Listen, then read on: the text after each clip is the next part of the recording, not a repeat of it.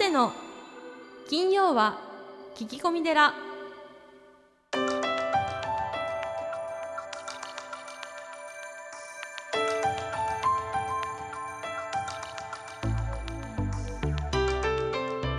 ようこそ架空の寺スタジオよりお送りする長谷の金曜は聞き込み寺ナビゲーターの南雲もぐなです。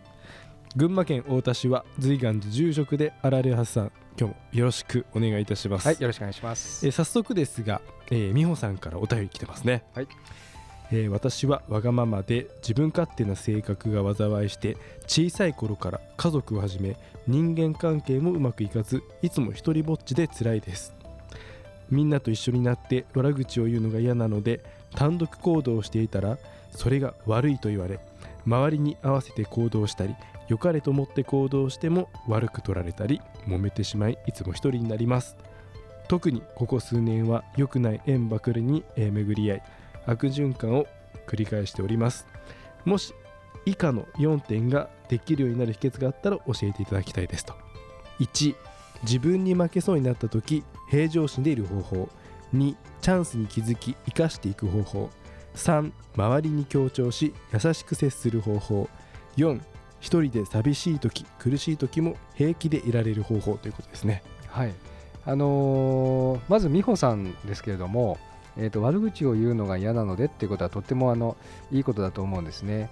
ただ、あのー仏教では常盆、知盆、下盆って言いますけれども、やはりあの人によって何ですかねこうそういった人の悪口を言うのが好きだったり揉め事が好きだったりっていう方もいらっしゃるので、はい。えーそういった方とあえて付き合わなくてもいいいいのかなっていう気が、えー、とするんですよね。うんうんうん。そしてあの一番の自分に負けそうになった時平常心でいる方法ってやっぱりあのうーんその人によって平常心でいられるかいられないかっていうのはありますからはい。その場数を踏んでいくっていうかな、うん。自分がこうおステップアップしていって、まあ、自信ややる気や安心があればですねどんなとこ行っても平常心でいるということもできると思うんですね。で2番のそのチャンスに気づき生かしていく方法っていうのはやはりあのチャンスをいただいた方を裏切ったり、えー嘘をついたりしないっていうことですよね。でそういったこう信頼が重なっていけばきっとあの次から次へチャンスが来ると思うんです。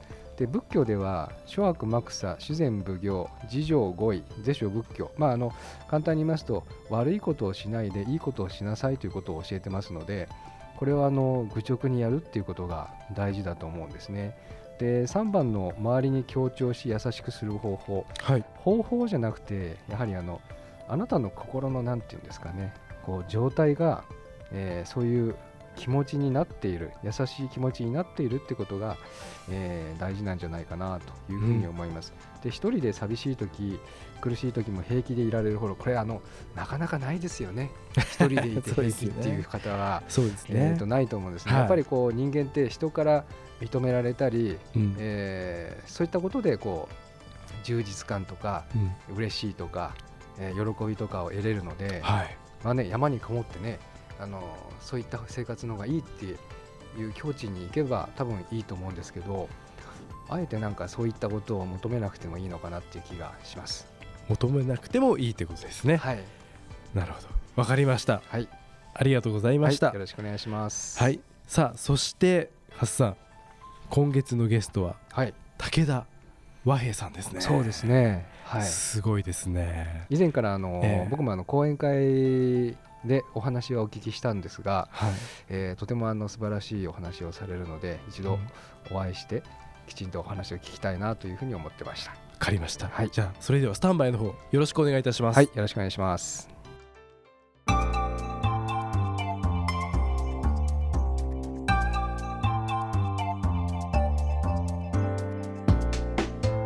えー今月のゲストは武田和平さんです。えー最初に、えー和平様のおプロフィールをご紹介させていただきます。1933年2月4日生まれ、日本の実業家、投資家、卵ボーロで有名な武田製菓の代表取締役で104社の上場企業の大株主でもあられますこれは個人が大株主となっている上場企業数で国内1位の数字で、えーありますまた百村家宝株式投資など事業家として活躍されているほか日本の未来を担う人材育成のためマロア校を主催し自身の経験や財産を人材投資という形で社会還元しておられます。著書に人とお金に好かれる所得体質になる人生沈むから浮かぶんだ。人生を開く百尊の教え。1日5分で運が良くなる魔法の授業など多数ございます、えーそれでは本日よろしくお願いいたします。お願いします。はい、えーあの私はあの数年前に、えー日比谷公会堂の和平さんのですね、えー講演を聞かせていただきましてとてもあの感動したあ覚えがあるんですけれども最初にあの書籍の方で、えー読ませていただいたんですが、い。あの和平さんの経歴といいますかはい。戦後大変苦労されてはい。そしてあのこの武田製菓を、はい。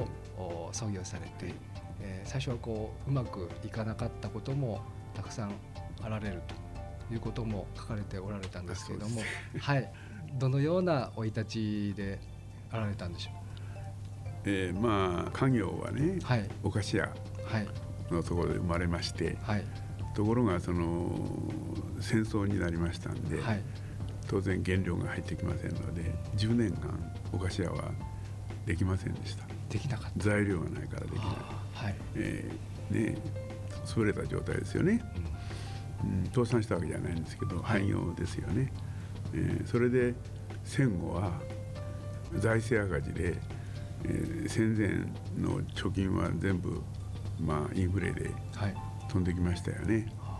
うん。まあ、そんなこともあってですねそれと預金負担なんかもしてしてたもんですから、えーインフレの中でね、はい。やっぱり生活が結構貧困状況になりましてちょうど今の難民生活みたいな状況がね、日本がですね。えーはい。日本がもう全体がそうですけど、まあ私もそういうことでそのお菓子屋がですよいきなりその原野へ行ってねはい、農業やるた食べるために農業やるんですから、うんほらうまくいくはずがありませんわね、うん、でそういう体験をまあ中学生の頃年頃は中学生ですけどはい、実は中学校も行けなかったんです。一応旧制中学に入ってたんですけど、はい、あの1年生の時に戦争が終戦になりましてそれでその学校の寮に入っとったんですけど、はい、その寮で食事が出なくなりましてもうどうしようもなくて学校を退校したんです、えーこれはもう飯が食えんかったらどうにもならん、そうですね。えーでそれでまあねえー父親が、うんそういう原野の開拓をやろうと。で何しろ兄弟がね、まあ、8人ですけど、まあ、その時はまだ6人でしたけどね、はい、うん、6人もおってね食わしていかないかんのには。もう、まあ、農業でもやるよりしょうがないと。菓子屋はやれないんだからね、うん、原料がないとやれないから、はい、うん、だから、まあ、そういう状態が起き起きてですねもうそれこそ電気もなければ水道もないと、えーいうところで生活をしてました。はい、えーでそれがまたねあのいいバネになったんだね。もう貧乏は嫌やっていうね何が何でも幸福になるんだと。幸福になるためにはあの貧乏から脱出せんことには幸福になれないと、はい、うん。でまあ、一時目標がとにかく豊かになるという強烈な意志が出ましてもちろん学歴もないし、はい、えーそれでその中学は一応あの1年間2年くらい遅れて中学は一応出たんですけど、途中の学年はやらずにね、うん、出たんですけど、はい。まあ、それで名古屋へ来まして、えーそれで、まあ、いわゆる小僧さんから始めまして、えーで、まあ、1年後にはあの幸い、えーその独立ができまして。はい、でそれでねあの父親と母親と私3人で、うん、戦後はあのスタートしたんです、はい、えーでそれがまあ父親が早く亡くなったもんですから、えーその後なんですね。5年ほどして亡くなって、うん、でまあ私はねそういうことで後を継いで、えーそのまあ、その前に実は独立して札幌に行っとったんですけどね。はい、えー北海道の方で、えー北海道ではい。22歳の時にもう自立しましてね、はい、えーもちろん事業ですから、あのうまいこと初めからいくわけじゃないんですけどしかしそんなあのいつまでもうまいこといかんって我慢できるほどのえー経済がないから、はい、えーだからその努力しますよね。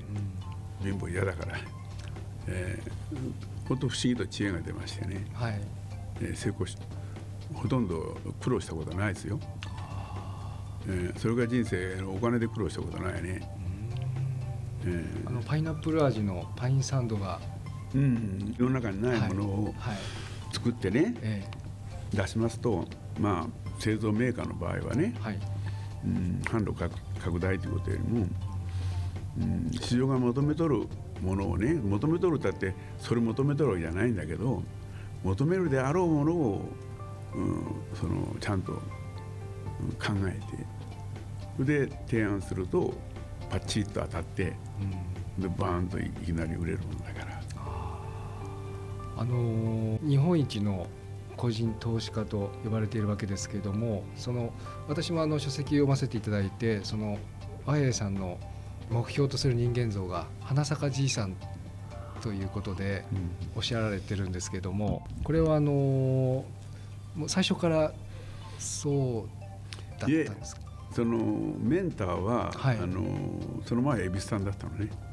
恵比寿さん？恵比寿和平って言って一時手紙書くために恵比寿和平って書いてたことがある。あそうなんですか。でね一番最後が、はい。あの今は花咲かじの名刺使ってますけど、はい。花咲かじ。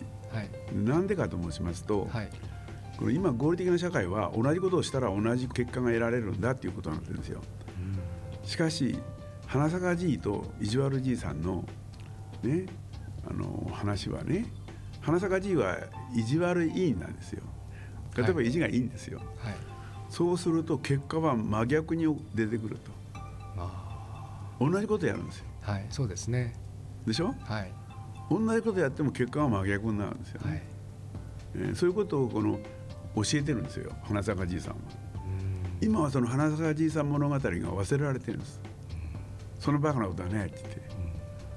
そんなこと言ってるからうまくいかんですよ。そうですね。これからもう一遍心が変わったら全て変わるんやと。心の問題なんだと現象なんていうのは。はい。ね。本当は有物論にあんまり走りすぎてもいかんけれど、はい。えーその有心論に走りすぎてもいかんけど有物論もねなけりゃいかんけれど、うん、まあそういうやっぱりそれ調和ですよ。その時時代時代の調和がいるんですよね。でざーっと有物論でよかって走ってきた、うん、ほいでまあ物がこう豊かになって幸せ感じた。でそれよかったんだけどはい。そのうちに幸せ感じなる。豊かすぎて。もう例えば乗用車でも自分が乗った時はものすごく嬉しかったよね、はいうん、まだ20代でもう乗用車買ってますからね、はい。クラウン買ってますからね、はい。俺もうえらい天にも昇る気持ちだったんですよ。今クラウンなんか買ったって何も嬉しくも何もないわね。あー当たり前すぎて。当たり前だ、はい。うん、でそういうふうにねあの何でもこう豊かになると次から次と当たり前になるんだよね。そうですね。今みんなの携帯ポケットの中にはい。携帯電話入ってるでしょ？携帯電話っていうのはね昔なら電話機、はい。電話機だけでお金かかったんだよね。そうです権利ね金からなんからすごくお金かかったの。はい。ね。それからパソコンだってね最初出た時は30万50万したんだよね。350万ですか？いや30万50万。あ30万50万。ぐらいしたんじゃないかな、はい。最初はね、はい。もっと高かったかもわからんけど、はい。今普及しだしてからでもその後40万50万はしてたと思うのね。そうですね。今一桁ですね。うん。はい。それがそれとそのカメラ、はい。カメラでも僕はカメラ好きだったから、ええ。結構ねあのカメラよく買ったんですよ、そうですね。うん？今スマホに1くっつうちゃってます。うん、7万8万したんですよ。はい。ずっと前から、はい。ええ。でそれがね今スマホ何万円ですか、えー1万円か2万円で買えるでしょ？そうですね。はい。スマホがね。はい。でそれであのこの100万円以上かかる商品が1万円か2万円でポケットに入るようになっちゃったんですよ、そうですね。全てが入っちゃいました。はい。うん、でそれだけ豊かになってるのに経済成長率には全然それが出てこない。うん。うん経済成長から見ると10売れとったものが1しか売れとらんので売り上げがあえーそれで間に合っちゃうもんだね、ーはい。えーだから経済成長ダウンしますよね、そうですね。うん、でも政府が一生懸命いろあの手この手でうん。成長を上げようと思うけどうん。結局これはね無駄な努力っていうか、まあ、ますます将来荷物が増えるえーことになるんじゃないかと。でますます国家権力が強くなると。借金が増えるのは当たり前だけど、はい。借金が増えるとどういうことが起こるかと財政が倒産するのかって言ったらしないんだよね。政府も変わらん。倒産しないよ。政府なんてないことはないんで必ずあるんだ。どんな場合だって、はい。はい。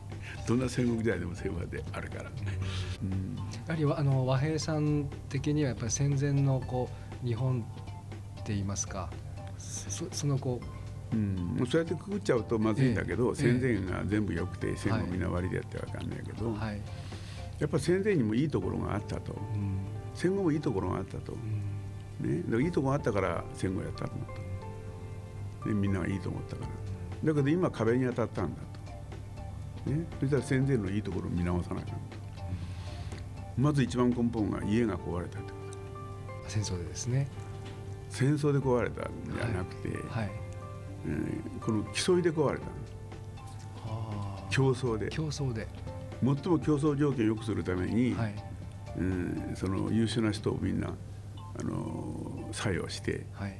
おでもう世界中でビジネスをせんなもんね、うん。うん、でそれがあのいいことなんだとなっちゃった。あ競争社家からどんどんどんどん全部廃っちゃう、はい。家継ぎがおらんようになる、そうですね、うん、で女性まで働くのいいことだと、うん、ね。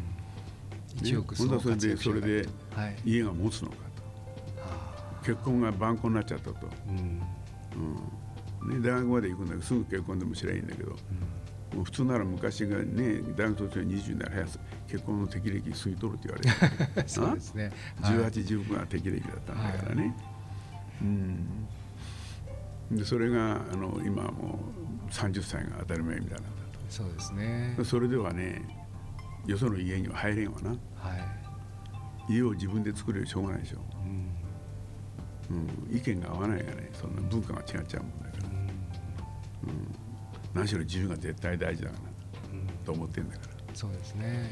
束縛は絶対嫌だと思ってんだかうん。らでその気持ちが、まあ、会社が助長したりなんかするもんだから、うん、採用していて転勤させるもんだから。だから地元から全部根が外れちゃああ根付かないっていうことですね。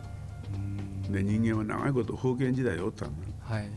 江戸時代までは封建時代だ。うん土地とくっついとった人間とは、うん。うん、それがもう完全に離れちゃった、うん、土地関係ないよって大きな高いビル作って みんなどれがみたいなああそうですね。これがいいんだと、はい。眺めがいいわみたいな感あじで、うん。ね、自然の良さが全然わからなくなったね、ーそうですね。うん、そういうふうにマイナスもあるということは認識しとらなあかんわね。あでそれがに人間の心にどういう影響を及ぼすかとかさあはい。経済が発達するとね、うん、マネーが発達するもんで、はい。うん、だから全てお金さえあれば生活大丈夫なんだと思っちゃう。うん。で人間いつかあの、ね、勤労所得が失う時は必ず来る。そうですね。その時昔と年取ったら家の力で、うん、持っとった。子供の時はもちろん家の力がいるし。うん。今家に力がないから子供もあれんああ確かにそうですね。はい。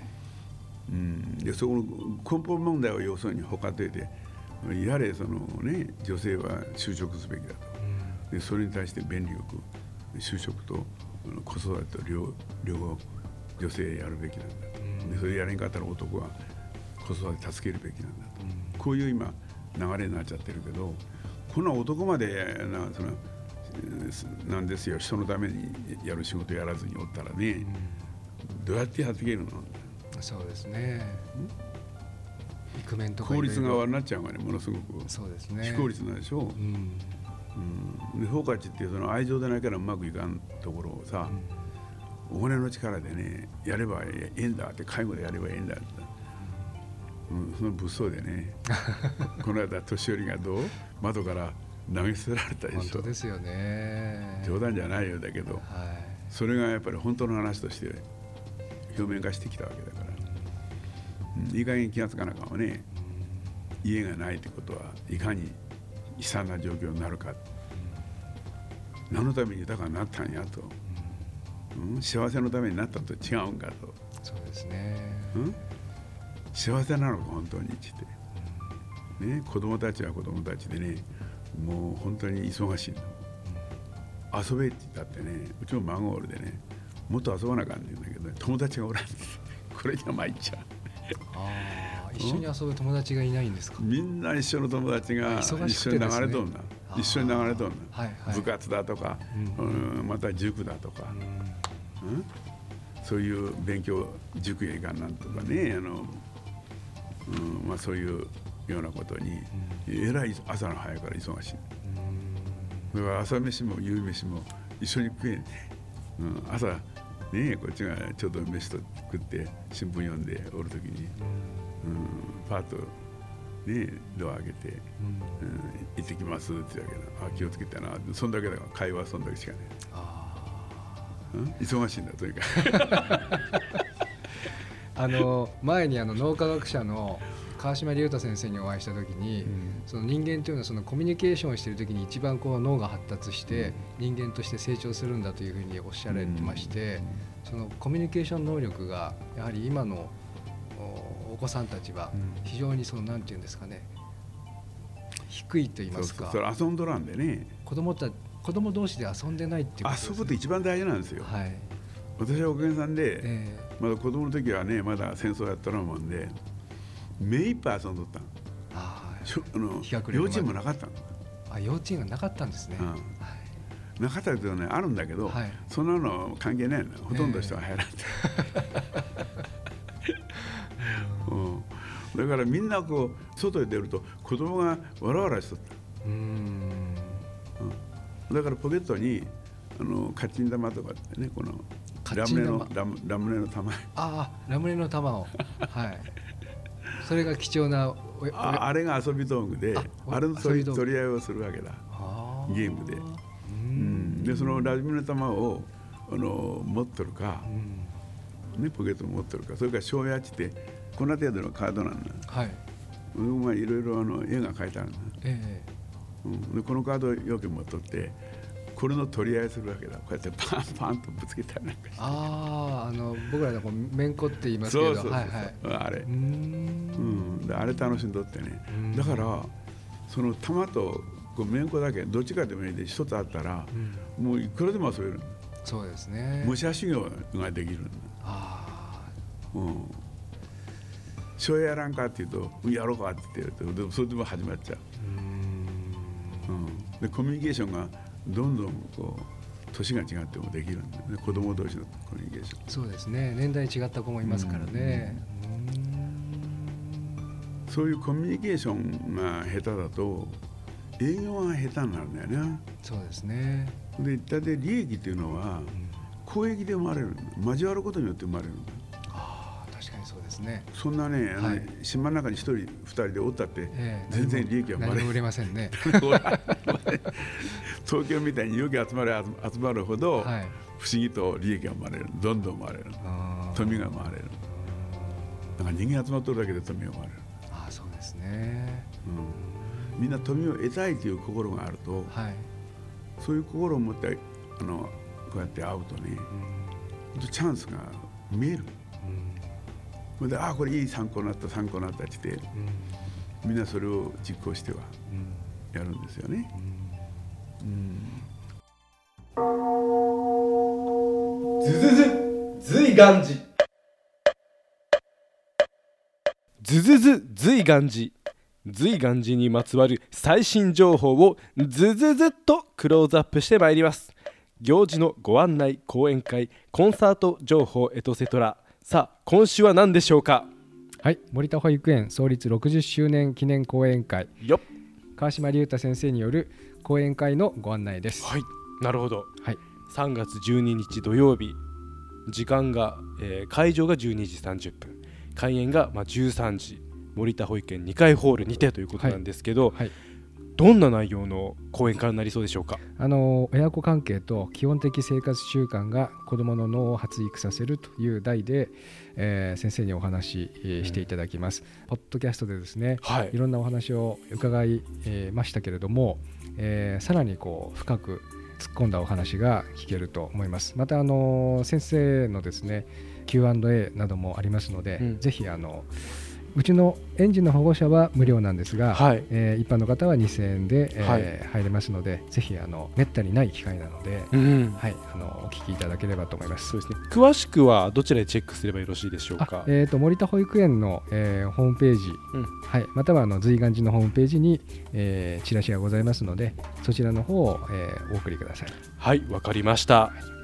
以上ズズズ随願寺でした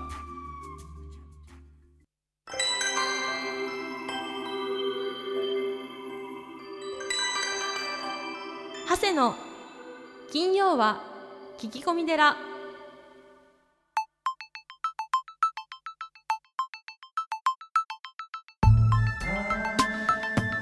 長谷の金曜は聞き込み寺いかがでしたか？この番組ではリスナーの皆様から随時お悩み相談メールを募集しています。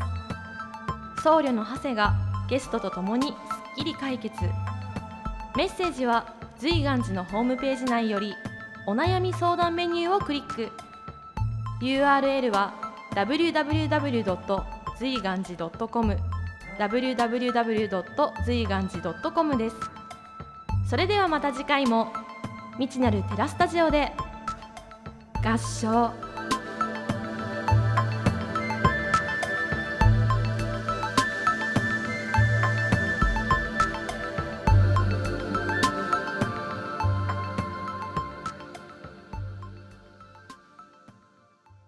知らせです。番組でお便りを採用された方には長谷の著書「お坊さんが教える悟り入門」をもれなくプレゼントしています。お便りお待ちしております。